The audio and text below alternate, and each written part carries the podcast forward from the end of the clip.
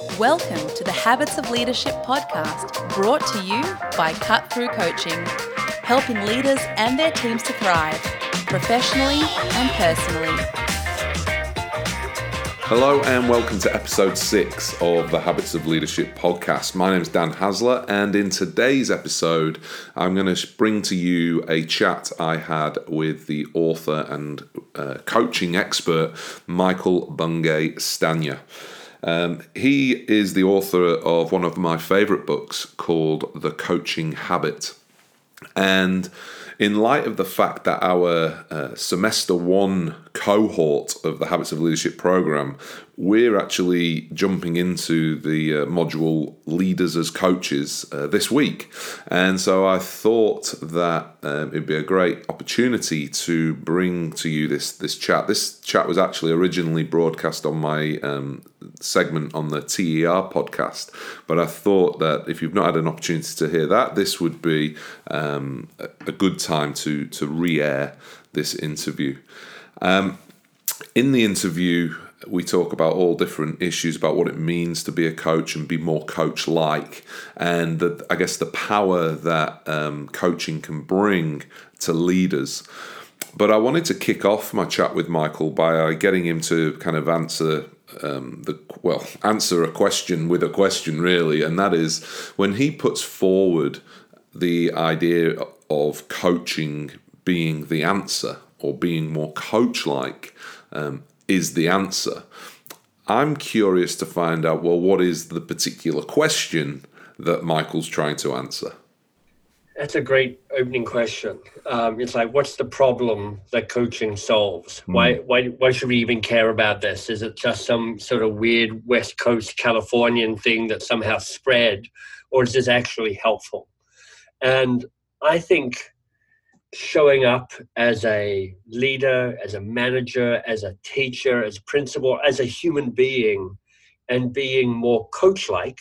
And I'll talk a bit about what I mean by coach like in, in a second. Mm. But I think it, it can potentially do three things. If you care more about having impact in the work that you do, so that you are focused on the stuff that matters, you're focused on taking on the real stuff that is hard to solve and that will make a difference, I do think that being more coach like is useful as a tool because it will help you focus on and get clear on the real challenge. So I think that's one thing that might be helpful for some people. Mm. And some people are like, uh, yeah, maybe, maybe not. I'm not that interested in that. And you're like, fine, because there's two others.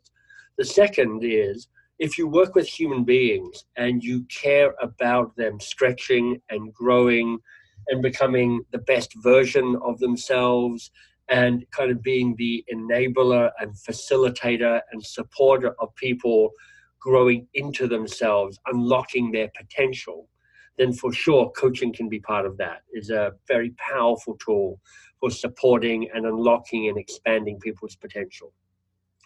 And of course, some people listening are like, well, yeah, whatever. I don't actually like people that much. So carry on, Michael. What's the third thing? And uh, the third thing is, I think it can make your life better because it allows you to work less hard and have more impact. Hmm. So, by, be, by being a coach, it helps you. That's coach. right. Okay. It, it's it's a key part of the mix that often gets overlooked, which is like, okay, why would people try and be more coach-like if it improves other people's lives and improves organizational life, it doesn't improve their own life. Mm. You know, hmm. it's unlikely they're going to shift their behavior, but it does improve your life because most of us, many of us, at some time or other are trapped into a process where we are working too hard because we're jumping in and fixing things and solving things and trying to improve things where our job really isn't to do that but it's to kind of enable other people to take responsibility for improving and fixing their own lives. So i think being more coach like is a way of helping you actually working less hard than you are at the moment, but still having the impact that you wish in mm. the hmm. work that you do. Yeah. And I'll just say one other thing just to, to get clear. You can hear me saying be more coach like rather than coaching. And, mm. and the work we do at my company, Box of Crayons, is, is mostly focused on people and organizations, you know, some private, some schools, and the like. And it's not trying to turn people into coaches because we figure most people don't actually want to be a coach. they're just they're just normal people who want to have a good life and do good work and go home and see their family. Right. But we figure that most people actually wouldn't mind being more coach-like, and for us, more coach-like is a behavioral definition. So let me give you the definition of what I mean by more coach-like, because I think it matters. We, what are we talking about? Because there's a thousand definitions for coaching out there, and it's like which one's the real one? And yeah. they all have their pros and cons. But for us, the definitions are behaviorally based definition, and it's this: Can you stay curious a little bit longer? Can you rush to action and advice giving a little bit more slowly? And the reason we try and make that definition so specific and so behavior based is honestly one of the things that we are trying to do, Dan, yeah. is we're trying to unweird coaching. Mm, because coaching is just a bit weird to too many people. They're like, you know, that's not for me. That's not my my bag. And we're like, this is all mm. coaching is. Just stay curious a bit longer. Yeah. Rush to action and advice. Give me a little bit more slowly, and you'll get some of those benefits that we were talking about beforehand. Yeah, and, and that's that. I mean, that, those two things is is a message that really comes through in um, your book, The Coaching Habit, uh, which uh, I was saying to you before we started recording. I would say, it, well, it's absolutely the, one of the top three books I've read in the past um, two years for sure. And it's it's actually a book we recommend all Thank our. You, all our clients read. It's absolutely top at top of the reading list. Um, and in there, you know, you you you talk about um, the, the idea of being more coach-like and doing those those behaviors that you've said. But one of the things which really gets me uh, thinking about it is that um, you talk about doing this in ten minutes or less, and. And this, this for me really addresses one of the barriers that we face when we're working with organizations is that people see coaching as kind of like a nice to have, you know, and it, but it requires so much time and everyone's got to sit down for an hour and then they've got to feed back to their boss about what they spoke about and what their goals are. And, and, you know, we've got jobs to do and we do a lot of work in education. And this obviously, this, this podcast is aimed at educators. And right. I'd say, you know, Michael, if you've been into any school, you know, you don't find a load of teachers just kicking back with loads of time on their hands. exactly. So, you know, oh, uh, what could I possibly find to do with my time today? You know, that that's not the phenomenon you, you see. Right, so, exactly. Yeah, this idea of 10 minutes or less, I think, um, I mean, I don't know. I think everyone I would speak to in education and coaching will go, well, that's not coaching, but T- t- tell me how it is. Tell me how. C- convince me that you can coach someone in 10 minutes or less and it is effective and it's not just effective, but it's actually desirable and it's what we want? Well, let me where, where to start with that because it's a, it's a gauntlet thrown down, and I like it. Um, and it's so, a friendly um, gauntlet. It's a, just to be clear, yeah, it's a friendly gauntlet. I, I, I it's not even your gauntlet. It's mm. some other person's gauntlet that you borrowed, and you're like, I'm just going to put this on your on the ground here. I'll pick it up so, if you choose to. You know. yeah. So look, there's a way of defining coaching which sounds something like coaching is a one hour conversation where you have where you come in and go we're doing our coaching session now mm. and then you're like maybe you can't do that in 10 minutes because you've defined it as a one hour coaching conversation so it becomes a circularly impossible thing to break mm. but if you start by going okay so what what's the process of coaching well we think it's can you stay curious a bit longer what's the outcome that you want from coaching? Well, for us, there are, is a virtuous circle that you're trying to generate in a coaching conversation. You're trying to create an insight, an insight typically either about the, yourself or about the situation, or maybe both of those things. There's that aha moment. But the aha moment's not enough because if all they have is an aha moment and nothing changes, well, then nothing changes. Mm. So you want insight to lead to action which is actually they do things differently. And when they do things differently, you want that to have a purpose as well. So then you want impact, hopefully positive impact. So insight leads to action, action leads to impact.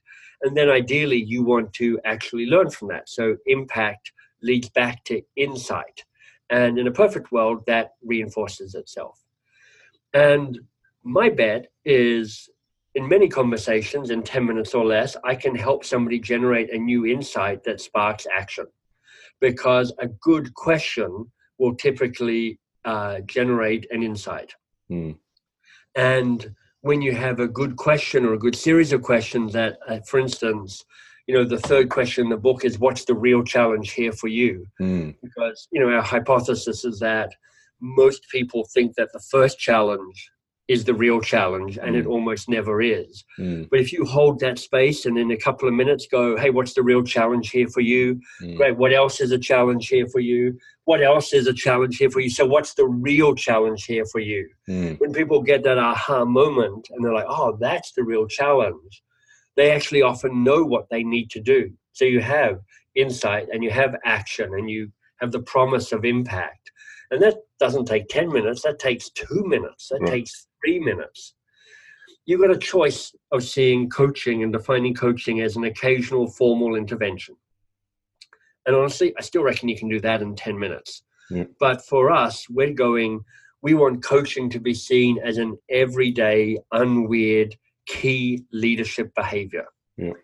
And part of our approach to doing that is well, let's think of it like trying to feed kids vegetables. Now, I personally am a child free man, and I'm delighted mm-hmm. about that. I have nieces and nephews actually in Australia as an Australian, and I'm glad my brothers are bringing the next generation up. But here's what I've heard you have a two year old, and you're trying to get them to eat healthily, eat their spinach. And if you put a lump of spinach on the side of their plate, kids don't like that. They're like, I'm mm. not going to eat the spinach. It's green, it's slimy, it's what, what are you trying to do to me? If you take the spinach, if you're a cunning parent, and you blend it into the, the tomato sauce the spaghetti sauce that they're going to put on their spaghetti, um, the kids eat it and they don't even know that they're eating the spinach. They're like, this is just delicious spaghetti, pasta, whatever. I think you can think of coaching like this. It's like if you say to somebody, hey, Dan, I've, I enjoy working with you, but come into my office because I'm going to do a coaching session for you with you. Honestly, most people's amygdala, their lizard brain is going to flare up going, well, that doesn't sound good. We have a normal conversation most of the time, but now we're doing coaching. Yeah. Hmm. And, you know, you're into fight or flight mode. Mm. But if I'm just curious a little more often, so, you know, when we have our weekly meetings, one to one meetings, and rather than me going, so let me tell you the agenda and what I want to cover off, I say, hey, Dan, what's, what's on your mind? That's a coaching moment Mm. Because I'm asking the question, I'm staying curious, I'm giving them autonomy, autonomy, I'm helping them towards mastery, I'm allowing them to make the choice about where we go. All of that expanding their potential. All of that starting to unlock their potential. Yeah. So there you go. That- That's my attempt to convince you that you can Yeah. coach in ten minutes or less. What Yeah. do you reckon? How do I I- do? Give me a score uh, between one and It ten. was a, it was something of a, of, of, of a harsh harsh gauntlet because you didn't really need to convince me. So if anything, you could have done more damage, but you could have like you could have moved me away. But no, it was pretty compelling because it, it, it's I mean this it's really interesting because a lot of what you're saying like in, in our work um, we we see this um, the, what what is coaching and and, and uh, everything you mentioned it's the formal thing it's a delineation right it's not a normal conversation anymore it's a coaching one it's this and Right. what and and then they I really want to get your insight on this because th- what we find is a lot of people then compound this because they go aha i can use coaching to better performance manage my team and i can Right. get them you know setting these incredible goals um, and then i can hold them accountable for those goals. And then of course um, well there's a, uh, that research i think you published earlier well late last year uh, the truth and lies about performance management. There's a great right. story. It, i'd just love you to, to share that story. There's, a- there's a story about a lumberjack. It- it- Right. yeah. But maybe i don't know if we can have an aussie what would be an aussie version? Shearing sheep or something. I don't yeah, know. yeah. Let's do that. yeah let's, Okay. if you could just tell the story yeah. Yeah. So so it's it's it's what happens when you have a poor attempt at performance management. Hmm. So you know you come in and you've got a, uh, sheep shearer and you're the sheep shearer manager and you Mm. say to Jill the sheep shearer, "Hey Jill, I- I'm excited about how good you are as a shearer. I've heard nothing but good things. We've got some awesome sheep in the pen. Um, it feels like it's going to be a big day today. So tell me, how, how many do you reckon you can do today? How, what I mean, I'm excited to know what you're up for. How, give me a target. What are you going to go for today? And Jill's like, oh, thanks, Michael. I appreciate the words of support. I'm excited as well. I've, I've oiled my, my, my clippers. I'm feeling good. I reckon I can hit 100. I'm, I'm, I'm pretty confident I can hit 100. And that's great. So that's like a motivating piece. And then, of course, you bring in the performance management piece. You go, well, I'm delighted that you've set yourself that target, Jill. Obviously, if you fall short of 100, well, I'm going to have to dock your pay. Mm. Um, and if, you, if it's 10 short of 100, well, you know, there'll be no bonus. And if it's 12 short of 100, well, you know, you'll be a B performer. And we don't actually hire B performers around here. Mm. At which stage, of course, Jill goes, well, you know, when I said 100, I, I misspoke. I misspoke badly. Really, honestly, I'm pretty sure 40 is the target for today. I mean, hmm. 40. Because it's hot. It's a hot day. it's a hot day. And look at those sheep. They're mangy with kind of weird wool going on and, and the, the tin roof of the shed. Well, that's slanted at 32 degrees, not 38 degrees. And I can't work in that. that that's obviously going to affect my performance. Um, and I've been caught sand with you know with a bit of sandpaper in my pocket, trying to rough up my shears a little bit. So now I've been banned purchase, by the yeah. Australian Shearing Cricket Corporation or something. So, you, know, so you, you, you get into that game, which is like so in performance management. What are you yeah. trying to do? Are you trying to get the best of your people, or are you trying to control your people? Yeah, which is really interesting because in Australia, well, particularly in uh, the state, well, most most education systems, but I, we we spend a lot of time working with the uh, public education system. That every teacher has to have what they call PDP goals per professional personal development you know program goals right. and there's just this ongoing like really you know you think when you complete your goal when you succeed you know that should make you feel like you've grown not only as a professional but you know also as a person you know if we're really thriving at work and yet very few people feel like that because i think despite best efforts around coaching conversations or whatever if we're yeah. being honest, we just set goals we know we can do, don't we? If, if, if we think that the goals are going to be aligned to whether or not, if I'm on a temporary contract, I'm going to get permanent one, or if there's, you know, exactly. only one spot. So I'm curious, I guess, as to how do we um, or, or, how can you try and uh, square that circle around we want people to articulate the best version of themselves and, and set themselves these aspirational goals but then as a manager or you know a, a principal or, or whoever how yeah. do we at the same time uh, uh, you know that word accountability it's almost seemed like a dirty word i actually like yeah. the word i think it's good to to to give people accountability and you know right. value them as professionals. Or support people in accountability. Yeah, but how do we, want to be held accountable because they? Hmm.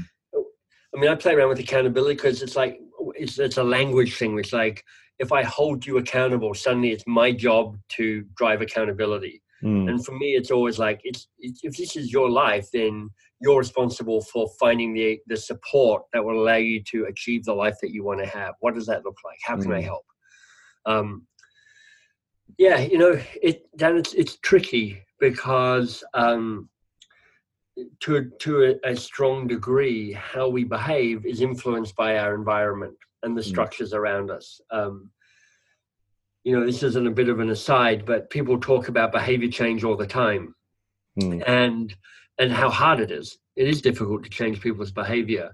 Um, and in Dan and Chip Heath's book Switch, Mm. They share a metaphor around thinking about behavior change, and it's not theirs. I just can't remember where they got it from, where they're mm. quoting it from.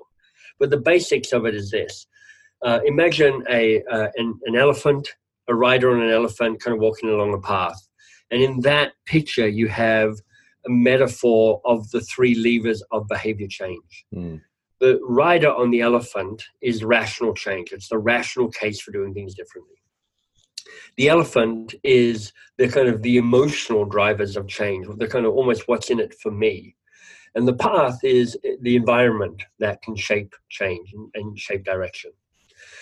And what we so often do is we put all of our focus on the rider because it's the obvious thing it's the shiny thing it looks like it's controlling the elephant. But the truth is the rational case for change is weak and it almost never generates actual change because if there was a rational case for change, New Year's resolutions wouldn't be so depressing. Yeah. And you know there was um. And we might keep them.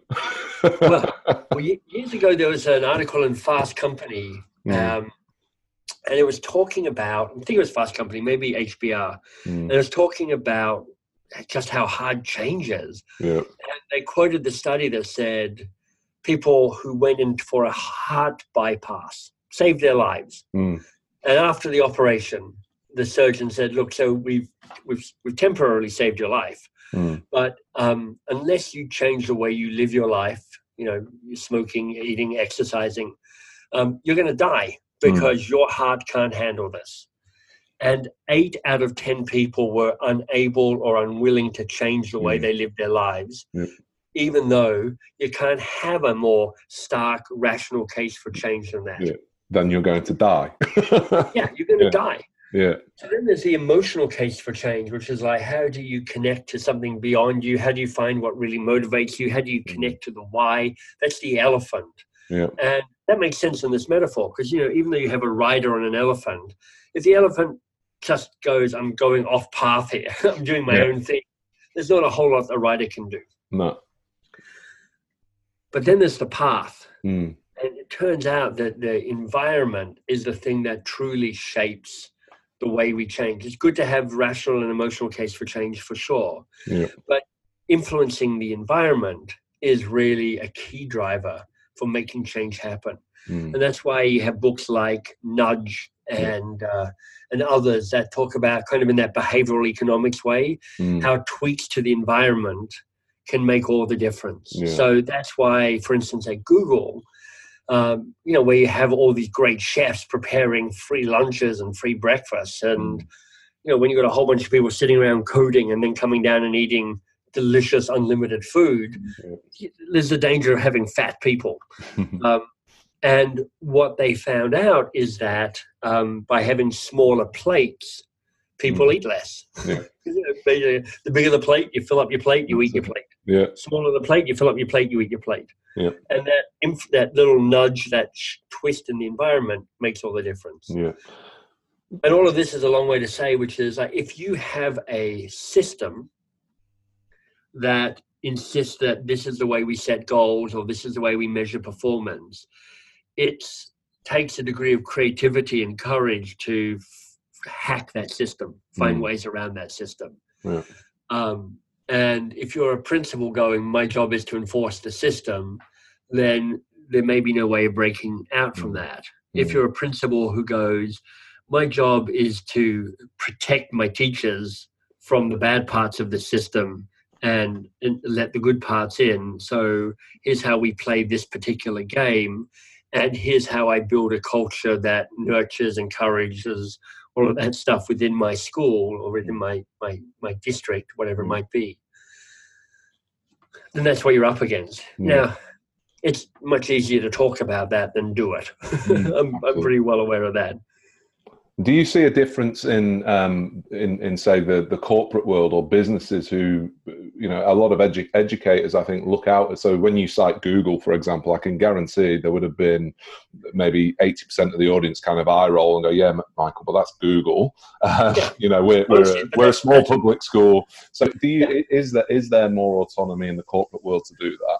Um, but I'll also add even if so if there is do you still feel that people in the corporate world feel there isn't you know and they just keep maintaining the status quo Well, exactly. I mean, honestly, 85% of people in the corporate world roll their eyes when you talk about Google because they're like, it's Google. It's Yeah. like the richest, second richest company in the world. Yeah.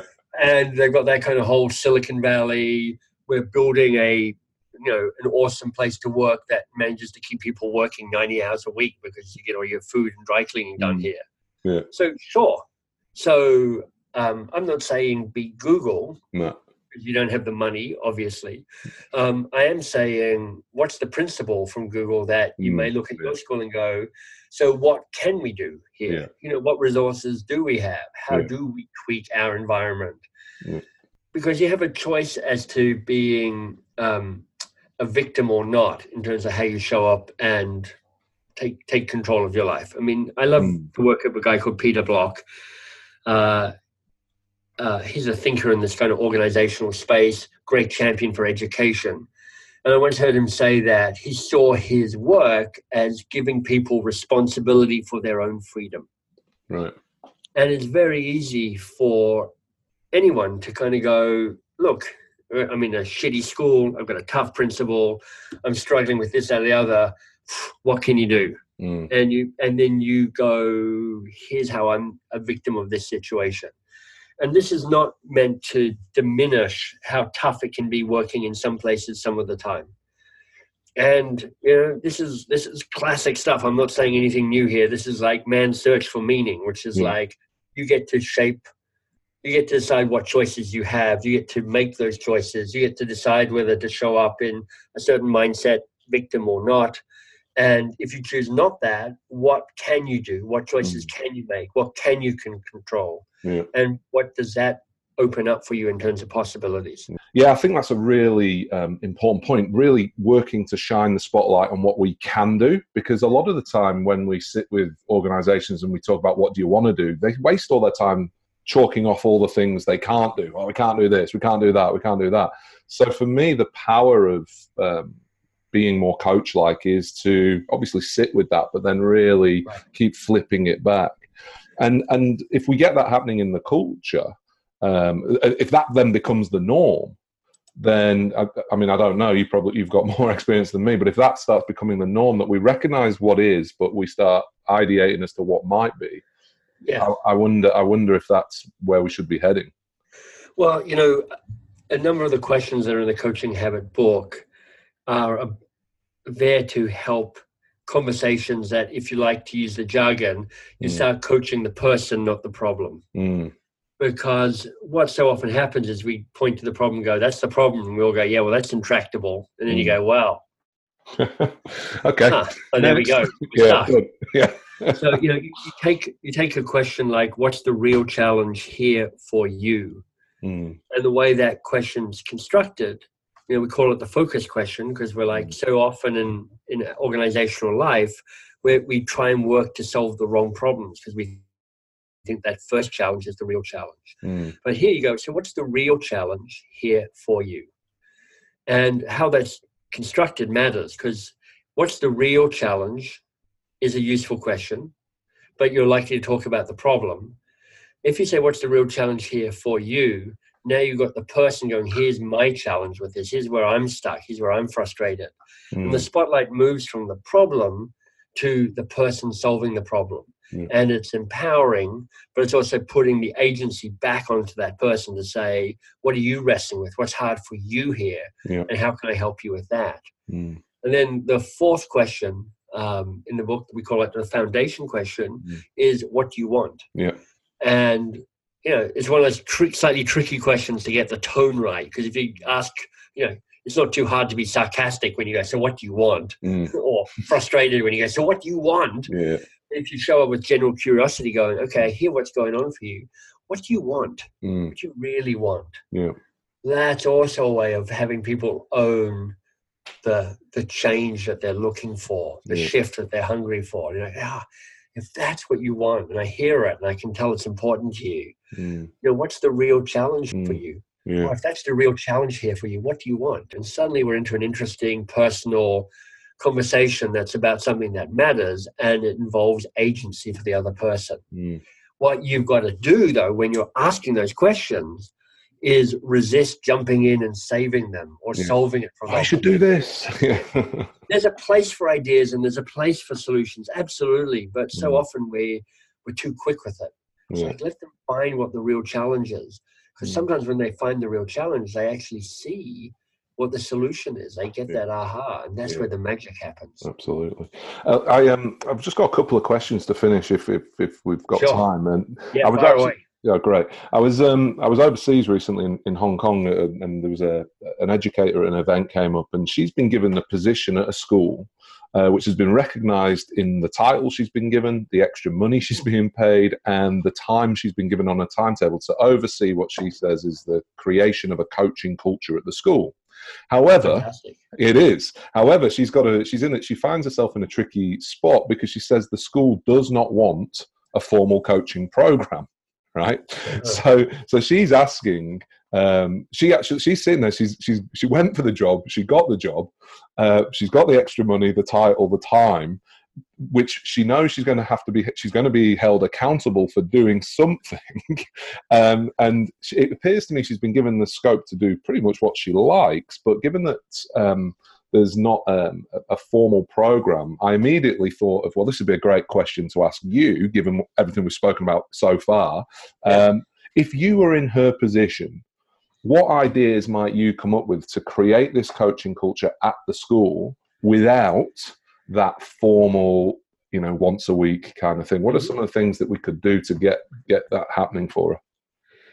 Well what sparked my curiosity is when you go yeah but the school doesn't want a coaching culture or a formal coaching program so i'm like well when you say the school what do you mean by that do you mean the principal do you mean the, the, yeah. the district supervisor do you mean mm. the senior teachers Mm. You know, where first of all, where's the resistance? Where's. Where really is the resistance? Because if you clump it as the school, mm. then you've got an invisible, impossible rival that you can never defeat. Mm. But it's like, okay, who who's where in terms of their opposition or not to the idea of this? Mm. And then I'm like, so what problem am I solving? Because a, a, coaching culture just for the sake of a coaching culture is not a compelling reason to do a coaching culture for anybody. Mm. It's like that just sounds like a whole lot of work for no clear mm. outcome. So mm. yeah, why would you want to do that? I wouldn't want to do that either. Mm. I'm like, so what's going on with this school? You hmm. know, what what are your key stakeholders up against? You know, what does your principal worry about? Hmm. Is it keeping your teachers? Is it about student happiness? Is it about, you know, what are the metrics that matter? And in what way might coaching solve the problems that the key people care about?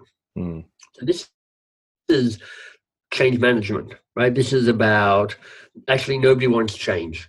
Even the yeah. people who say they want change, they hmm. don't want change. Yeah. Systems do not want change. The point of a system is homeostasis, which is let's try and stay exactly the way we are. That change management is really hard. You push into a system, it pushes back. So that's where I'd start, which is mm. going, what what problems are we solving here, and where, if anywhere, is is the resistance really located? Mm. And then I might point to something like appreciative inquiry, or mm. my kind of favorite version of that, which is positive deviance, and to say, look, in this school, the future has arrived already, it's just unevenly distributed. Mm. So there are some people in the school who are showing up in a way that is contributing to a, a coach like culture. So, what are they doing that's making that work? You know, how have they found a way to make it work and to, to get away with it, even though there's a degree of resistance somewhere in the school? Mm. And so, part of what you're doing there is you're going rather than trying to find an outside solution and try and push it inwards, which creates resistance. It's actually to say, hey, what's happening within and how do we amplify that? So it's like, I'm not trying to change the school, I'm just trying to turn up the volume on bits of the school that are already working. How do we do that? Mm. And then I think there's a degree to say, what what what what's the worry about coaching? Because people have all sorts of absolutely legitimate concerns about coaching. It takes too long. I don't have time to do it. Even if I did have time to do it, I still don't have time to add anything to what I'm doing. I don't know what coaching really is. I have a bunch of assumptions about what I think coaching is. Um, it feels too complicated. It feels like a magic black box. I don't want to change my identity. I'm, I'm a teacher. I'm a principal. I'm not a coach. Um, what's in it for me? It's about going, let's try and remove the barriers to coaching so that people are like, oh, well, if that's what you mean by coaching, oh, and if that's going to help me, and if that's going to help the school, and if that's going to help the pupil, mm. oh, look, I don't want a coaching culture, but whatever this is, I'm happy to do. Mm. So it's about having a, a, I guess more conversations around around what it is the barriers are and what what they want and what they really want and and how they yeah. can uh, bridge those. Well, what I, can, what I can promise is going. I'm about to launch a coaching culture, whether you like it or not, mm-hmm. will end in tears. mm. so have you seen that? Have you seen uh, where people have gone gung ho and it's just fallen up, down around their ears? Uh, you know, I have a background in in change management and trying to make change happen in organizations. And uh, you know, let's list all the mistakes you can make in change management, yeah. and let me explain how I made all of them multiple times. so, I would call this hard-won wisdom. In that, yeah. you know, it's taken me a while to figure this out, um, but change management often is something that works best if you come a little bit sideways at it mm. and a little bit under the cover rather than trying to come at it directly and go, here's how we're making it happen. Yeah, here's here's the new thing. The old thing's wrong. Here's the new thing. Get on board. Right. Yeah, exactly. Yeah, yeah. Okay, I, I just wanted to finish with this question. It's I guess it's a little bit um, outside the realm of coaching, but I am particularly keen on your insight, given you've worked across you know various sectors, and that is in in education, teacher well-being and principal well-being is um, it, it's a, a, huge issue, and I have a couple of working theories around how we might um, improve that, and and one of them is that I think a lot of the issues are principals feel responsible for student outcomes. And, that, and what happens when that pl- ha- uh, plays out is that staff sometimes feel micromanaged because the principal's putting pressure on to teach in certain ways, and then the principal feels the pressure because the teachers aren't teaching in those certain ways, and it can start creating quite a, an interesting set of behaviors and, and, and events. And what one thing I heard Simon Sinek talk about was where um, well-being and engagement enhances in the corporate world when leaders recognize they are not responsible for the outcomes but rather they're responsible for the people who are responsible for the outcomes. So in the school setting, principals right. aren't responsible for student outcomes. Principals are responsible to the people who are responsible for student outcomes.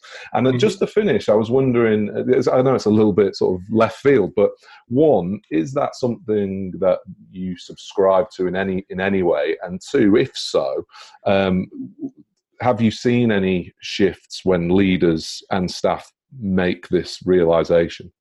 Well, I mean, it's a classic dilemma, which is the more senior you get in an organization, the less direct control you have over anything.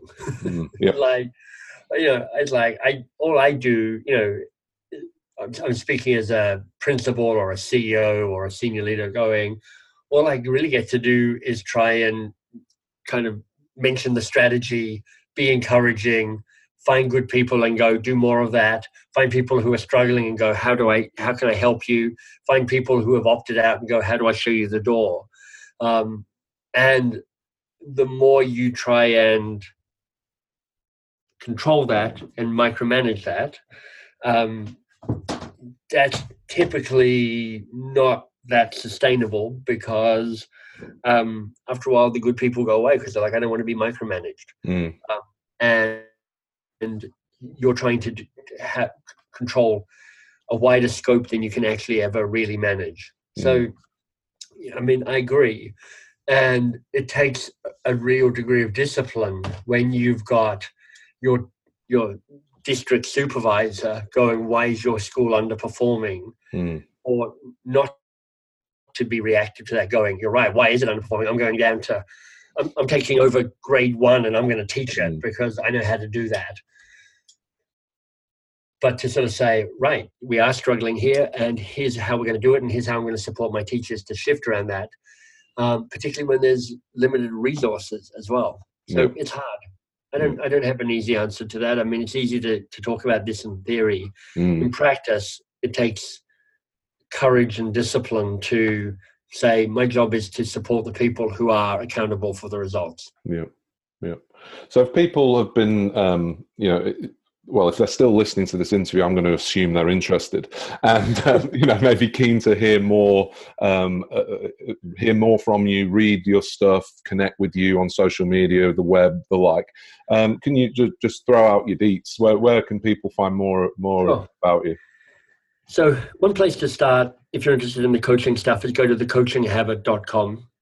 Um, there's a lot of resources there. You can download some of the book. You can watch a ton of videos. You can listen to podcasts. There's all sorts of stuff, and you're welcome to pillage that site as much as you want. Um, I have a personal side that is thoroughly unbuilt up. but michaelbungay-stanier.com. And I don't think there's anything there other than a, a, free download on how to do more great work. You know, how to have focus on the work that has more impact and more yep. meaning. So if you're like that, you're welcome to jump on there.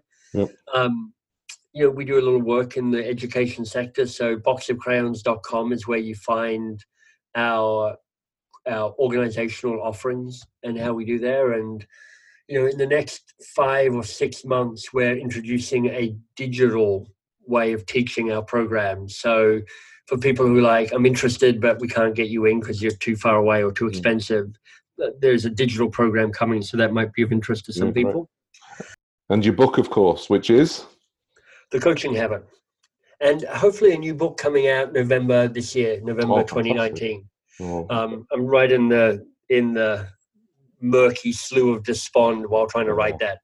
What a lovely expert. Anyone who says you need to write a book, they've never written a book. it's, it's, mostly a miserable experience. well, I hope I hope this hasn't been a miserable experience because I've thoroughly enjoyed the chat, Michael. Thank you so much um, for your time today. My pleasure.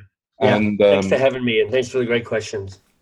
If you enjoyed that conversation and felt that Michael had um, some words of wisdom and, and things that could uh, help you in your work, we'll put all those links that he mentioned, the box of crayons and the coaching habit, in the show notes um, below the podcast here. And also in the show notes, you'll find a link to our habitsofleadership.com uh, page where you can find out more about our programs and um, how you can get involved in our semester two cohorts, which kick off in August of this year. Also, if you found this uh, podcast or these series of podcasts um, worthwhile, please do like them, share them, uh, comment on them, subscribe, of course, to the podcast, and, and you know put them out to your networks as well because um, it really does uh, make quite the difference for us um, here to know that uh, you're finding them worthwhile. But until the next episode of Habits of Leadership, take care, take it easy.